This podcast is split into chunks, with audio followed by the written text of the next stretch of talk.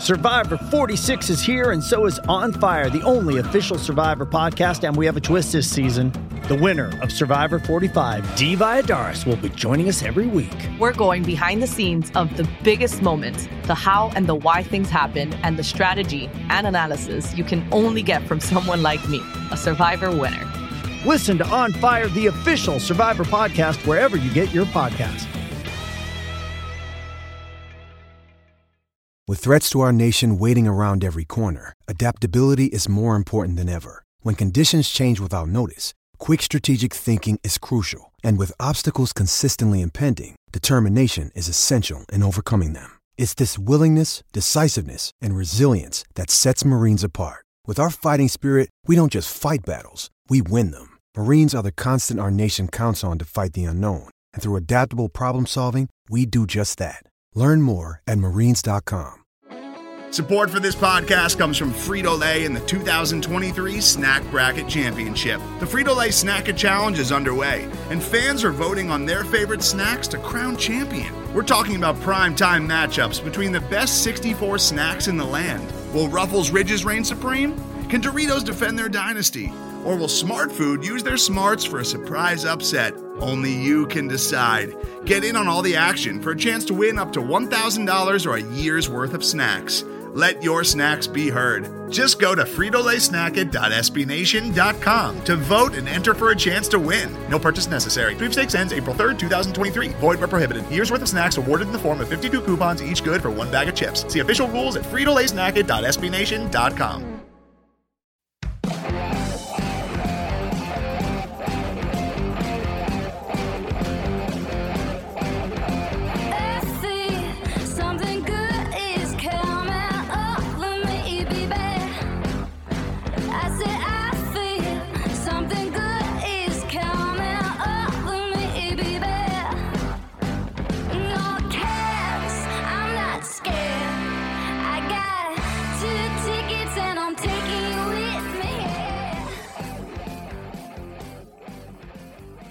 Welcome to the Cannon Cast, an SB Nation podcast about the Columbus Blue Jackets. I am William Chase, your host. Joining me today, Eric Seeds and Elaine Shercliffe. How are we doing? I feel the need, the need for speed. What about you, Elaine? The same. Sorry, guys, I'm really excited about the Top Gun Oh. I feel the same. I also, you know what though? If um, you've lost that love and feeling is not in the movie, they just have to like scrap it and restart all over again. Well, it's the heat of summer, but we have a few topics to talk about. And apparently, former Blue Jacket goalie Sergei Bobrovsky, you guys remember him, right? He uh he talked to a Nope. Russian journalist. he talked to a Russian journalist. I believe I'm saying his name right, Igor or Igor Eronko, about basically he was saying there was no chance he would sign an extension with Columbus. He Bob- Bob- Bobrovsky uh, mentioned the Jackets, you know, kept trying to extend him. He talked about his suspension. I guess basically it was a fractured relationship between the two, going back to the playoff series against the Capitals in 2018. And I know Bob- that Bobrovsky is no longer with the Jackets, but do you guys have any thoughts on this? Oh boy, yes I do. Let me uh let me get, I have some thoughts on Mr. Sergei Bobrovsky here. Quote quote from Sergei Bobrovsky. I was suspended by the team. There were some conflicts with the team, a lot of meetings, and some of them just because of me. I didn't feel myself comfortable. Still, the Jackets tried and tried to extend me all season long. I don't know if Sergei Bobrovsky is aware of this, but he was suspended because he walked out on the team. Players on the team were furious, coaching staff was furious, the front office was furious. And again, like I said, players on the team were mad and they helped lead the charge to suspend him. Sergei Bobrovsky helped bring this on himself, and now he is airing his dirty laundry out when we all knew that he wasn't going to re sign in Columbus. And now he's trying to make himself sound like the good guy who I did nothing wrong in the city. I did nothing wrong in that locker room when he, everyone knows, when everyone knew, everyone knew from the minute training camp started and he gave that bizarre press conference in the locker room that the front office knows what I'm doing, that he wasn't coming back. To his credit, Jarmo didn't give up and tried to extend him. Clearly, that bridge was burned with Sergei Bobrovsky, but I give Jarmo credit for trying, or at least giving the optics that he was trying. Sergei Bobrovsky has to know better than to come out and obliterate whatever bridge with every single teammate he had in this town, with every fan in this town, and criticize the suspension after the Tampa Bay game where he just bailed. And if you, I don't, I don't know if you guys remember, but like the there were there were moments on Twitter where people didn't know where he was, if he was still in the locker room, if he had just caught a like taxi back to the hotel. No, it, it was it was so chaotic that night that player that like fans and, and and media didn't know where Bob was for a hot minute. It's absurd that he is trying to deflect the blame for this suspension to anyone other than himself when he brought it on himself. I, I, I respect Sergei Bobrovsky for everything that he did during his time here in Columbus. You know, thanks for the two Vezinas, thanks for the playoff wins, thanks for all of that. But dude, don't air your dirty laundry like this in the middle of this in the middle of the summer when this team is in this team this fan base and the players in the locker room gave everything to support you back you up did everything they could for you. This is not a good look for Sergei Bobrovsky in my book.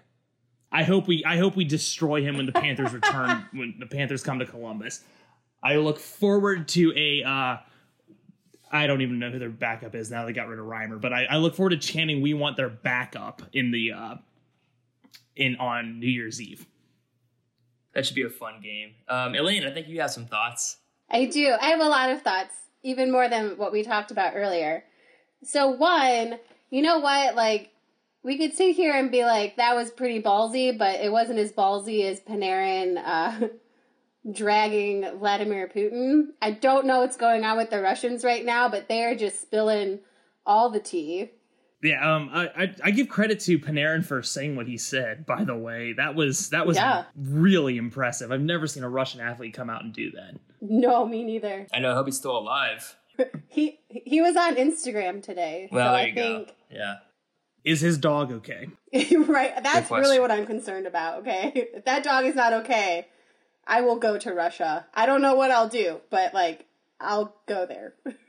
but I waver back and forth about this because I don't like it when players come out and speak ill of a team after they've left it.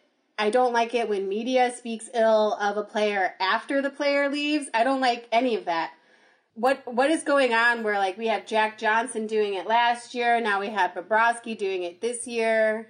It at some point you have to just kind of have at least a little bit more tact um and be honest or just not say anything at all and keep it to your inner circle. Um at the same time though, I just you know, he he clearly didn't want to be there. He was brooding half the time and then yes he did get suspended for his attitude but it was so late in the season. Like i just wish at the beginning of the season knowing that he wasn't going to be there i wish they would have sent a message to him or something like that in the beginning of the season that's like fine we'll be fine without you even if it might have backfired. I don't know. I'm Yeah, it's just I, I feel like it's not just him and I feel like and I I don't think all the meetings were about him. I there were so many meetings about so many things and I don't think Panarin and Bob were the only problem on the team. And I don't know how the past two seasons cuz I I feel like there was a lot of the same going on in Cleveland. I, I just feel like there's a lot of disrest, dis unrest. Whew, disrest is not a word. Unrest amongst the organization, and I don't know if it stems from coaching or management or the players or leadership, and it something needs to be done so that next year, this coming season, we don't have another season full of meetings when we know it's not. It probably just wasn't about those two. Right. And Elaine, I'm going to kind of piggyback off you there um, of players airing dirty laundry after the season. We had an article two weeks ago, remember, where Foligno and Atkinson were airing dirty laundry and they were complaining about how hopefully this season's more drama free now that the Russians are gone. And like to your to, to your mention, um, there were a lot of meetings this season and like like like that that article um on the athletic that uh atkinson and foligno were quoted in brought up the vancouver um the meeting in vancouver. That's long after bob and bob was suspended and the trade that, that's a month after the trade deadline. Like what i don't understand what is going on in this in this locker room that guys are just I, I I don't I don't know where I'm trying to even go with this. I don't understand what's going on. That there's so much dysfunction in here. May is I I I fundamentally don't understand it. Like you know you know you know Atkinson was Atkinson spent most of the time angry. Foligno spent a lot of time angry. Apparently, obviously the two Russians were angry and brute and Bob was brooding. Panarin to his credit, Panarin has admitted that he felt the pressure of the world on his shoulders. So, like, I get that, but still, Yeah, there- can I enter? Oh sorry. yeah, go for it. I wonder if it's because of Tortorella. Not anything he's done, but that some players like Atkinson and Foligno love his grit, love his um his sassiness, I guess you could say. Um love his fire.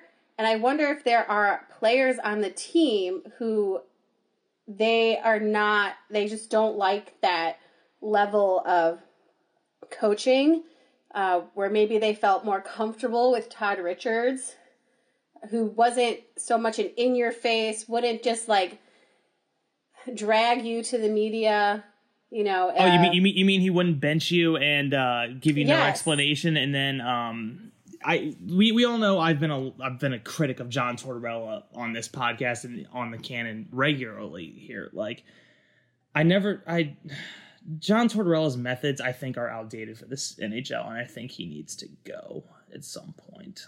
Like it's I just I love him. I gotta jump in though, because I gotta say for Bobrovsky, even though he was being critical of kind of the last basically season, things that had happened or may have been going on, he was quick to also uh, kind of talking about the pros and cons under Tortorella, and he did say that that with Tortorella's arrival, the team did become a contender, obviously making the playoffs each season under Tortorella, but or at least after that first season he came in midseason, but also um, talking about the disciplined approach that he brought to the team. So I mean, I like Todd Richards as well, but I think Torts did bring a kind of level that was not there, was lacking.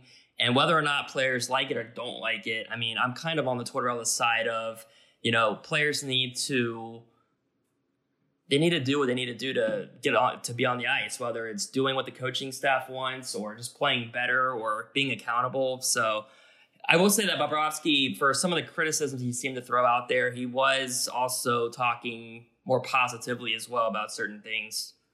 I think John Tortorella's message might be wearing stale with some in the locker room. Yeah. And it might be just time for a new voice when he that players might be just tired of hearing him yell, you need to do this, that, and the other. A lot of these guys have heard that message for so many years, and now they're being um, possibly held back by Tortorella's system. I'm looking specifically at someone like Oliver Bjorkstrand who has struggled to find consistency on under John Tortorella. I I just wonder if there might need to be something else or me, might need to be a new voice in the locker room. And I will leave my final thoughts with that. Yeah, I, I do agree there too. That I think that the the undoubtedly, I'm sure the message is getting stale at some point, at least every now and then. But uh, yeah, I do think that some players are probably being held back, like you said, Bjorkstrand, and also just real fast, just to close this chapter. Um, yeah, a lot of the the drama was self inflicted on Bob's part, and basically, good luck in Florida. he seems to be happy going there, and we're ready to move on. And I do think a lot of the drama will be out the door with Bobrovsky and Panarin. I don't, I don't know. I don't think there's really any more drama, or at least any more drama than there would be otherwise. So I think a lot of it was just the Bob Panarin stuff. But anyway, closing that up. If there is, if there is, how willing are you guys to look at starting to jettison leadership on this roster? Oh, I've been on that. I'm already ready for it. I've been there. Bless you, Elaine. Bless you, Will. Okay. Now, okay, let's move on. Today's episode is brought to you by Cars.com. With over 2 million vehicles and 50,000 more added every day, Cars.com will match you with the perfect car for you, your budget, your life, your style. And if you're ready to say goodbye to your current car, Cars.com will get you an instant offer to cash it in. Just start by entering your license plate and get matched with a local dealer who will write you the check. So whether you're looking to buy or sell, just go to Cars.com. It's magical. Another topic BetOnline.com revealed their odds last week regarding best to worst chances for teams to win the East and Western Conference. Then this week they came out with the point totals over under. Uh, BetOnline had Columbus at about 82 and a half points. Superbook has them at 84 and a half points. And PD obviously sees this team as more of a 90 point team. So, Seeds, what do you make of the over under roughly about 82 points, 82 to 85 points um, for the Blue Jackets this upcoming season?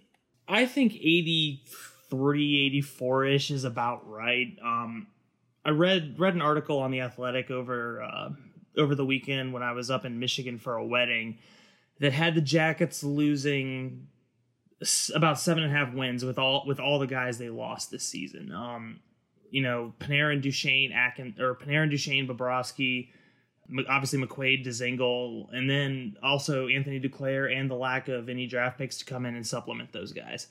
Uh, because the 2019 draft was basically uh, a no-show from the Columbus Blue Jackets. Seven and a half wins sounds about right, and it works out to 15 points. Columbus was a 98 point team last season, snuck in, as the eighth seed, and uh, you take 15 points away, that puts them at 83 points. I mean, it sounds about right to me. I'm not I'm not super shocked by these projections. I think the ultimate wild card for the Columbus Blue Jackets is goaltending this season. Um, obviously, no one's model can predict whatever Elvis is going to do because he's never played in North America. And I think while he'll be good, it's going to take an adjustment period. And I think Korpisalo might improve over uh, or with usage, but I don't think he's stellar. I, I think he'll be fine. Um, but it just it just really depends on the goaltending and the Blue Jackets are thin. Um, we don't really have a lot of scoring depth. We don't really have a lot of uh, defensive depth that can reliably stay healthy. Thanks, uh, thanks a lot, Ryan Murray's body. but I think the Blue Jackets will be fine. But yeah, uh, I think this team is about an 83, 84 point team, and we'll miss the playoffs. Ah, sorry, please don't hate me. I actually was like, wow, that's pretty high. Um, I think it'll be somewhere like 79. Well, I guess you can't really have 79, but like 80, like 80 points. I just, until I see what team hits the ice during training camp and during preseason, I feel like it could go either way. It could be a really good season, or we're in for a sob fest. Because, I mean, while I think Merzlikins is the real deal, I also thought there were plenty of players who were the real deal, and then they just floundered at the NHL level. I don't think our defense is like the best. If Ryan Murray stays healthy the whole season, I think we might be fine. And I hope that the forwards can just click and get it together. And if Torts finds that solid first line and a solid second line, we're going to be okay. But this whole like, let's do a slot machine with all the players and pick our first, second, third, fourth lines. It's, we just have to have some semblance of consistency this season, whether it just be like the first line is all the same every game. Just something that's solid and consistent. So I say 80 points, miss the playoffs, but I also feel like if they can come together, we'll have like an 86 to 90 points and get in. So it's, I'm very wavery. I go back and forth a lot on that. Yeah, I just want to add also that Seeds is going to have more on this Saturday, but um, Yeah, I think uh, I think Columbus. I'm hoping about 85 points. Um, goaltending is the wild card for me, and I don't know. I feel like the forwards, the scoring.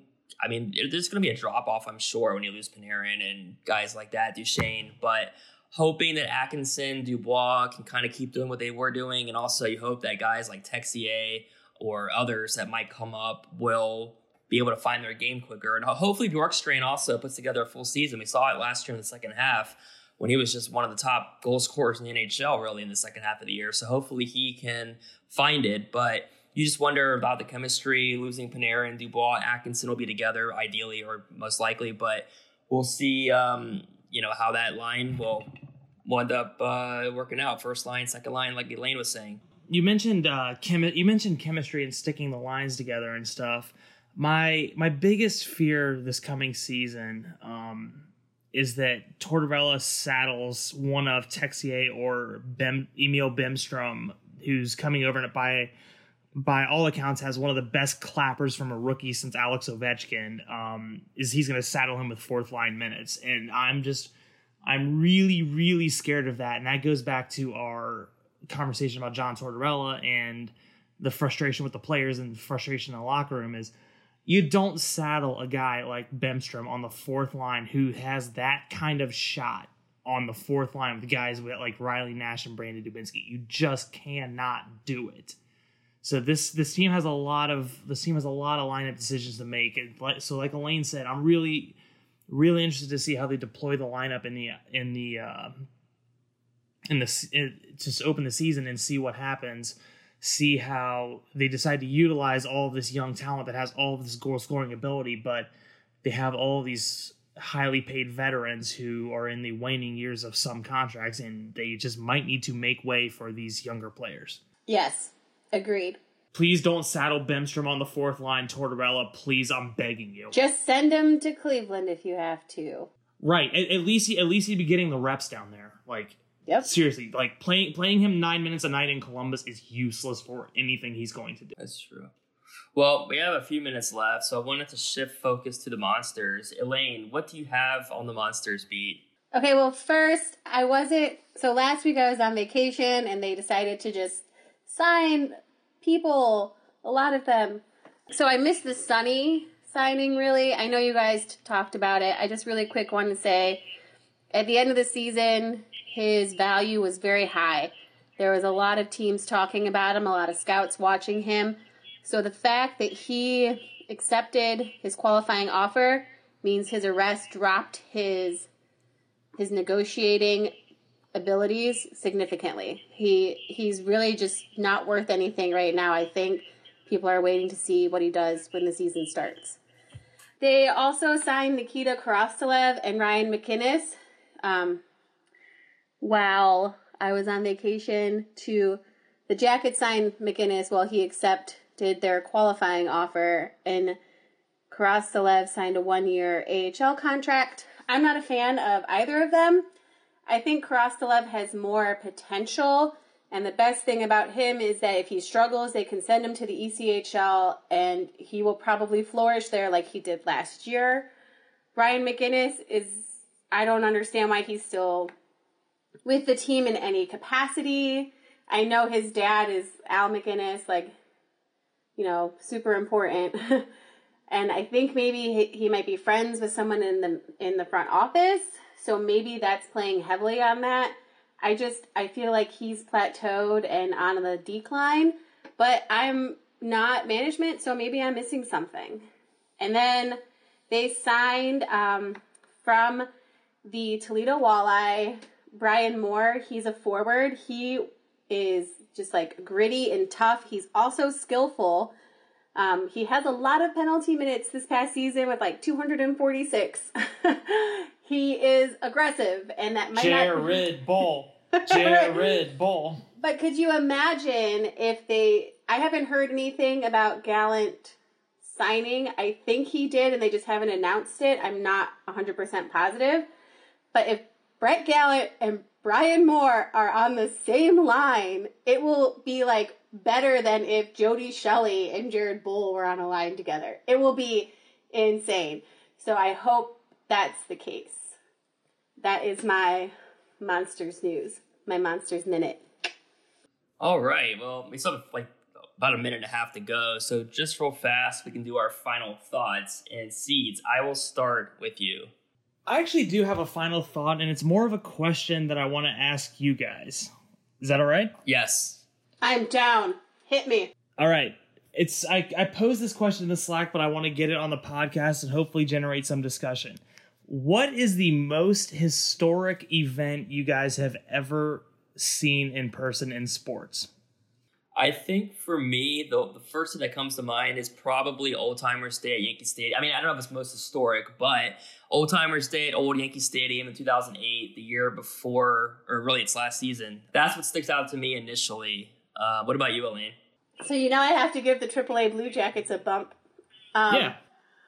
When I was interning with them, and we went to Quebec City for the Pee Wee tournament, and it's basically like the Olympics for Pee Wee kids. The 2001 uh, birth year, it was the first time that the AAA Blue Jackets won the whole entire tournament, and it was in the Colisee. It was one of the last times that they were doing the tournament in the Colisee. It was the most beautiful thing I've ever experienced. I like the whole trip in general was amazing, but just to watch these kids create history for a program that is just gaining more and more speed and longevity now, like I I definitely cried. it was an amazing experience and I know it's none of those kids were like my kids and it just it I felt super connected to it probably because I was there for all nine days with them, living every single game. It was amazing. That's cool. Seeds, I think I know what yours was. Yeah. Um those are the the fellow writers who were hanging out in the Slack this afternoon have heard this, but uh when when I was uh 4 years out of college, I went up to stay with a buddy out up in Chicago. And I saw Cole Hamels last start with the Philadelphia Phillies before he was traded at the uh, at the deadline that year. Uh, Cole Hamels um, on July 25th, 2015, it was a Saturday afternoon, uh, mid afternoon start, broke the Chicago Cubs no hit streak. The Cubs had not been no hit in 7,921 games, dating back to 1965. And I saw Cole Hamels no hit the Cubs in Wrigley Field. Ryan Howard hit a three run homer off Jake Arrieta. Jorge Soler struck out uh, in the seventh, uh, and um, he broke his bat over his knee. It was it was an insane afternoon. The Cubs uh, Cubs couldn't get anything going. There were a couple uh, diving catches near the warning track, and at one of them, the Cubs left fielder or the uh, Phillies left fielder, I forget even who it was, was backtracking for a fly ball, lost his footing on the warning track, got up and made the catch from his knees to preserve the uh, I I preserve the no hitter, and um, so yeah, so I saw I saw the first time the Cubs, first and only time the Cubs have been no hit since 1965. I was sitting there with my buddy who kept score, and he still has the scorecard framed on his wall because we we were talking after after the game was over, and he's like, you know, we both realized in the like fifth inning there's uh there's something going on, and once the once the Phillies tacked on five or three runs in like the eighth inning, half the stadium was like, all right, this is probably gonna ha- the Cubs are going to lose. If we're gonna lose, we want to see the no hitter. So that was real. It was really really cool to see a no hitter live in person. That was an awful, awful game. Yeah, I agree. I was watching that game on That was TV. a very It was an absolutely abysmal game because I was there cheering for the Cubs, but it was cool to see a no hitter because how many times in my life am I going to get to see that? I guess. Yeah, the closest I had was when I was working as an intern with, with the Green Jackets, and we had a, I think it was a doubleheader, and the seven inning game was a no hitter, so that was pretty fun. But yeah, I was watching that game on TV, and anyway, it all worked out in the end for the Chicago team. But anyway, Yeah, yeah, they won. They, yeah, they won that World Series next year. Bang! Don't don't we can't say that. Just just He for you, Pale Dragon. He's gonna cry. and Arrieta became a beast. But anyway, real fast, my final thought is go ahead and get that Werenski deal done. We know it's to happen, Columbus. So Jarmo, Zach, get together, hammer it out, be done with it, um, and just get ready for training camp. Elaine, what's your final thought? Um, I just think that cancer is a word that I cannot say on this podcast because apparently we're family friendly. Um, Forget So- cancer. yeah, forget cancer, but with four letters. I um I don't know. It's just it's sad to see. I, I didn't know that the Zitos were going through what they were do, going through with his wife having breast cancer, and now R.J. Umberger's mom is. I mean, her prognosis doesn't look good. And then I'm sure we all have someone. I mean, I have someone I love who's going through it as well. I just hmm it's just and it's cool though to see fans rally around um, RJ Umberger because he's probably one of the most made fun of former uh, former jackets. But I just my I my prayers and thoughts and I know people think thoughts and prayers are useless, but there's literally nothing else I can do. So my thoughts and prayers are with both of their families during this incredibly tough time. And I know because my dad is a stage four, two time melanoma survivor. So it's not an easy thing. And I hope that they find some comfort and enjoy all their time with their family. And I hope that they kick its butt. Yeah, well said. Just wanted to say, like, you know, like you said, uh, with thoughts and prayers, you can never underestimate the power that it can have, and hopefully everything works out as best as it can for both parties. But um, yeah, I'm glad you brought that up, Elaine. Thanks. All right. Well, Screw we- cancer. Yeah, exactly. Um, we are out of time. It was fun, and we will be back. Uh, be sure to check out CBJ Can at CBJ Cannon on Twitter, jacketscannon.com for any latest articles, news. We'll see you next week. You're